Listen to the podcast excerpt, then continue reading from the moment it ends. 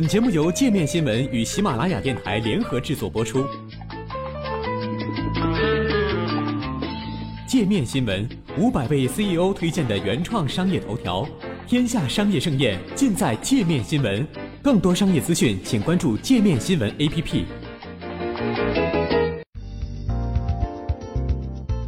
捷克人民致欧洲的一封信：亲爱的欧洲，请不要对我们失去耐心。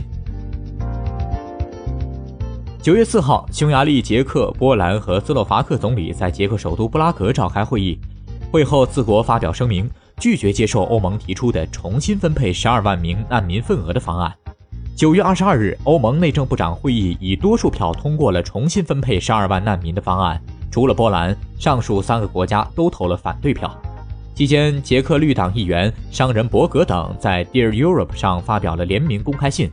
题为“亲爱的欧洲，我们四千四百七十八名捷克共和国公民想告诉你一些事情。”以下是公开信全文。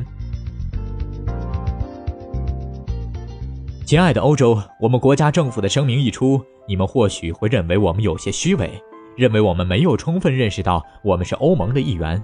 你们或许会觉得我们已经遗忘了那段苦痛的历史。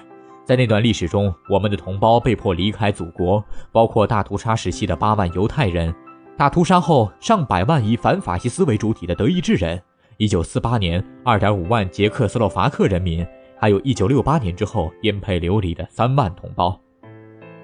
你们可能很想知道，这个国家究竟经历了什么？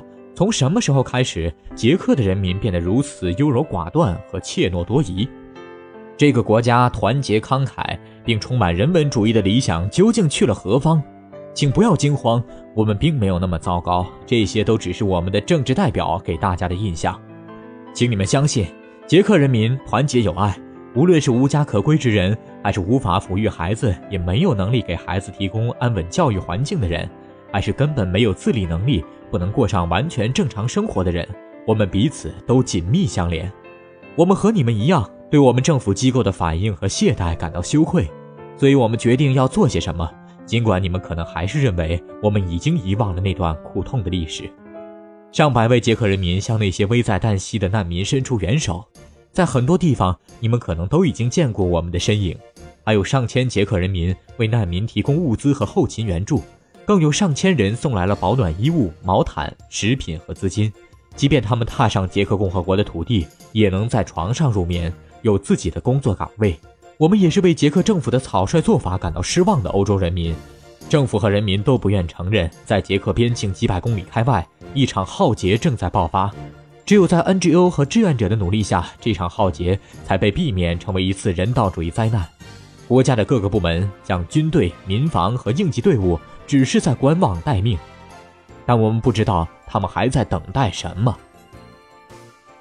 捷克当局的态度让我们十分难堪，在我们国土上流离失所的人民，却只能被与国际惯例不符的方式对待，这种态度让我们羞愧难当。我们希望当局如此对待这些滞留在追寻自由道路上的人们，不是出于愤恨，而只是对情况不甚了解，判断错误，放大了恐惧。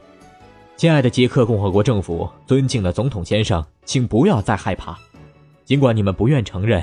我们与他们之间在文化上有多紧密相连，但请告诉他们，他们不是我们的敌人，请不要像对待罪犯一样对待他们，让我们共同进退，来找到帮助他们的更好方法。我们想成为有教养、有修养的慷慨之人，所以就让我们以慷慨为怀来对待这些急需帮助的人吧。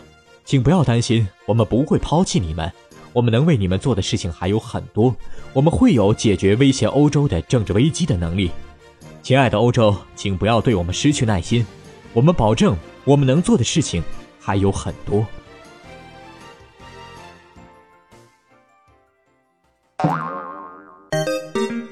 还想了解更多世界各地的商业趣闻，请关注“界面天下”频道微信公众号“最天下 The Very World”。